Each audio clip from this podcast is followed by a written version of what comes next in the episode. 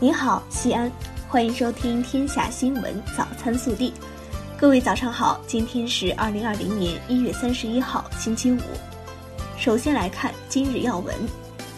三十号。国务院办公厅发布关于组织做好疫情防控重点物资生产企业复工复产和调度安排工作的紧急通知，要求各省人民政府要切实履行主体责任，迅速组织本地区生产应对疫情使用的医用防护服、N95 口罩、医用护目镜、负压救护车相关药品等企业复工复产。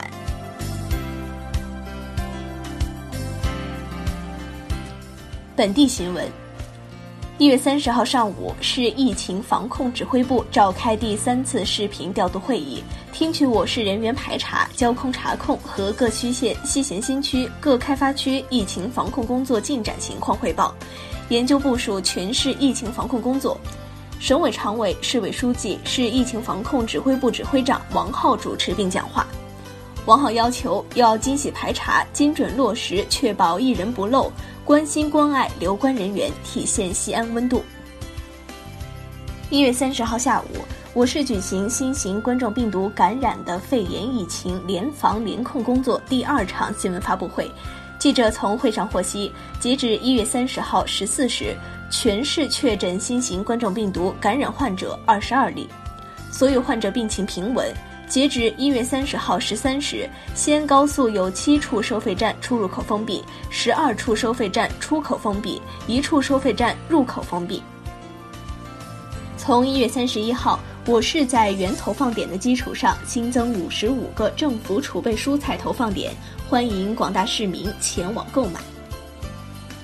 为配合新型冠状病毒感染的肺炎疫情防控工作的总体部署需要，避免人员聚集引发交叉感染，西安多家商场三十号发布了暂停营业时间延长的公告。同时，为了保证市民生活需要，华润万家、永辉、沃尔玛等大型超市在做好全面消毒工作的同时，营业时间基本正常。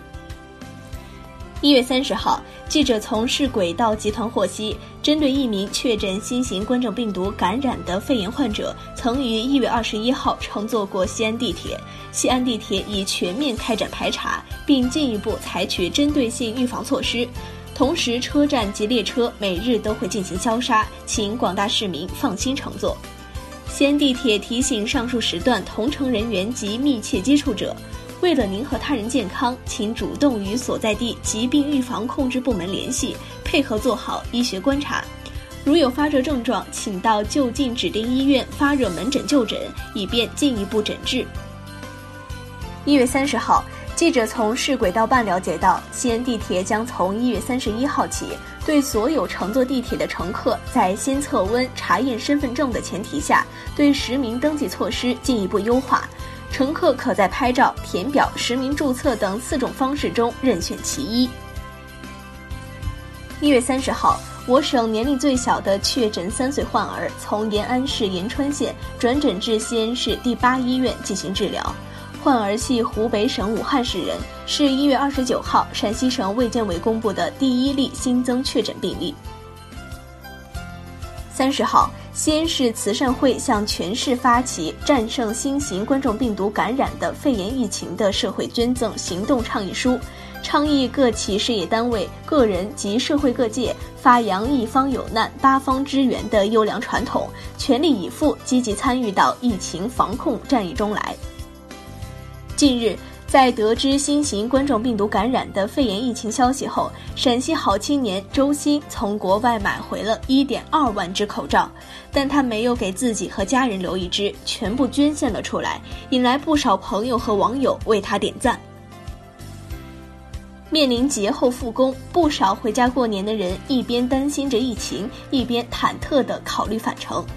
记者了解到，我市多部门单位延缓外地人员返工，减少人员流动。面对即将到来的上班返程高峰，如何避免新型冠状病毒感染的肺炎交叉感染？市疾控中心专家建议，外地返乡自行隔离十四天的做法，可有效阻断疫情的传播。昨日，餐饮业资深人士通过本报建议，希望大家在家就餐或者今后在外就餐都能养成使用公筷和公勺的习惯，从而减少病毒的传播和疾病的产生。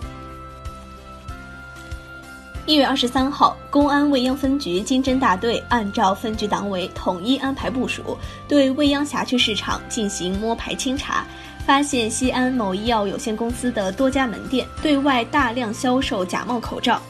经侦大队立即对该医药公司正在销售假冒口罩的四家门店进行蹲点摸排，固定证据。一月二十八号，兵分四路对这四家门店同时收网。现场抓获涉案嫌疑人五名，暂扣各类假冒口罩一千四百零五个。暖新闻：当疫情来临，西安进入非常时刻，一项项得力的措施，一个个暖心的善举，一句句感动的话语，一幕幕感人的画面，在这场没有硝烟的战役中，大爱之城西安全市总动员，全民齐参与。道德模范，西安好人，爱心企业，普通群众，每一个小我都为这座城市献出一份大爱，众志成城，尽显温暖底色。我们相信这场战役，西安一定能赢。国内新闻。根据相关部门通报数据统计，截止一月三十号二十时，三十四个省累计报告新型冠状病毒感染的肺炎确诊病例七千八百二十七例，死亡一百七十例，已治愈出院一百三十三例。累计收到港澳台地区通报确诊病例二十五例，其中香港特别行政区十例，澳门特别行政区七例，台湾省八例。中央纪委国家监委三十号发出通知，要求对不担当、不作为、乱作为、推诿扯皮、消极应对等形式主义、官僚主义问题严肃查处，推动整改；对在疫情防控工作中失职渎职、挪用救援款物等违纪违法问题，坚决依纪依法调查处理。财政部、国家卫生健康委近日下发关于新型冠状病毒感染肺炎疫情防控有关经费保障政策的通知，对于直接接触待排查病例或确诊病例、诊断、治疗、护理、医院感染控制、病例标本采集和病原检测等工作相关人员，中央财政按照每人每天三百元予以补助。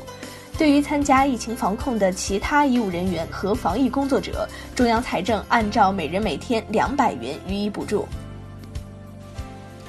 三十号，据工信部官网消息，工信部全力保障疫情防控通行畅通，组织相关电信企业进一步优化机场、车站等人流密集区的通行覆盖，在疫情严重地区开展免停机、紧急开机、送流量等便民服务。建立白名单，对赴武汉支援的医护人员进行话费减免。记者三十号从邮储银行获悉，在抗击疫情期间，单位和个人通过邮储银行向湖北等疫区防疫专用账户捐款或汇划防疫专用款项，免收汇款手续费、电子汇话费等相关费用，提供国际汇款快速通道服务，优先办理疫区跨境结算及结售汇业务。日前，国家卫健委下发通知，部署应对春节假期后就诊高峰。通知提出，二级及以上医疗机构可适当增加预约门诊号源比例，严格控制诊间加号，优先接诊极危重症患者，引导患者错峰就诊，无紧急情况暂不就诊，尽量减少患者聚集。一月三十号，人社部党组召开会议。会议要求支持疫情防控相关医疗卫生机构等事业单位简化招聘程序和设立招聘绿色通道，紧急补充医护人员等疫情防控工作人员。对在医疗救助、疫苗研发、基础预防、物资援助、抢建设施等方面作出突出贡献的个人和集体，尤其是广大医务工作者和医务团队，给予及时性表彰奖励。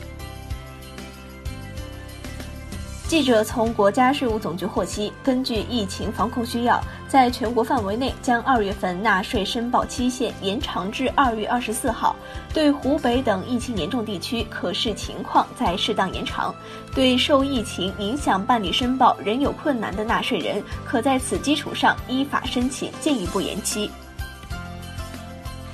一月三十号，记者从公安部获悉，在抗击疫情的关键时刻。各地公安机关出重拳、下狠手，依法严厉打击各类非法贩卖、运输野生动物违法犯罪行为。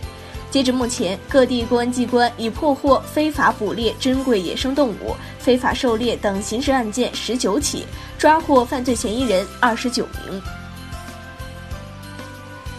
一月三十号，上海市政府疫情防控新闻发布会上，中国工程院院士文玉梅表示。短则二十天，长则一个月，将会看到疫情拐点。他说，在病毒感染的过程中，人体会产生免疫，病毒的致病性和传播性会下降。一月三十号，黄冈市委研究同意提名免去唐志红同志黄冈市卫生健康委员会主任职务，其免职按有关法律规定办理。此前，中央督查组对其询问时，对于定点医院的收治能力和具体床位数量含糊其辞，一问三不知。一月三十号下午十三时五十分左右，北京大学第一医院呼吸和危重症医学科主任王广发从地团医院出发。王广发作为国家卫健委专家组成员赴武汉考察时染病，为国内首个确诊感染新型冠状病毒的专家组成员。中国足协三十号通过官网表示，自即日起延期开始二零二零赛季全国各级各类足球赛事，新赛季各项赛事的举行时间将另行决定。据天文专家表示，超级月亮大多发生在农历十六和十五，农历鼠年中会上演四次，时间分别在二月九号、三月十号、四月八号和五月七号。其中四月八号的这次还是一年中的最大满月。热调查：随着疫情的发展，北京由输入期向扩散期过渡。杭州一企业三十人开会，十一人传染，因此不走亲访友，老实待在家，就是对自己和他人生命、对国家最大的负责与贡献。那么，最近你每天出门吗？更多精彩内容，请持续锁定我们的官方微信。我们明天不见不散。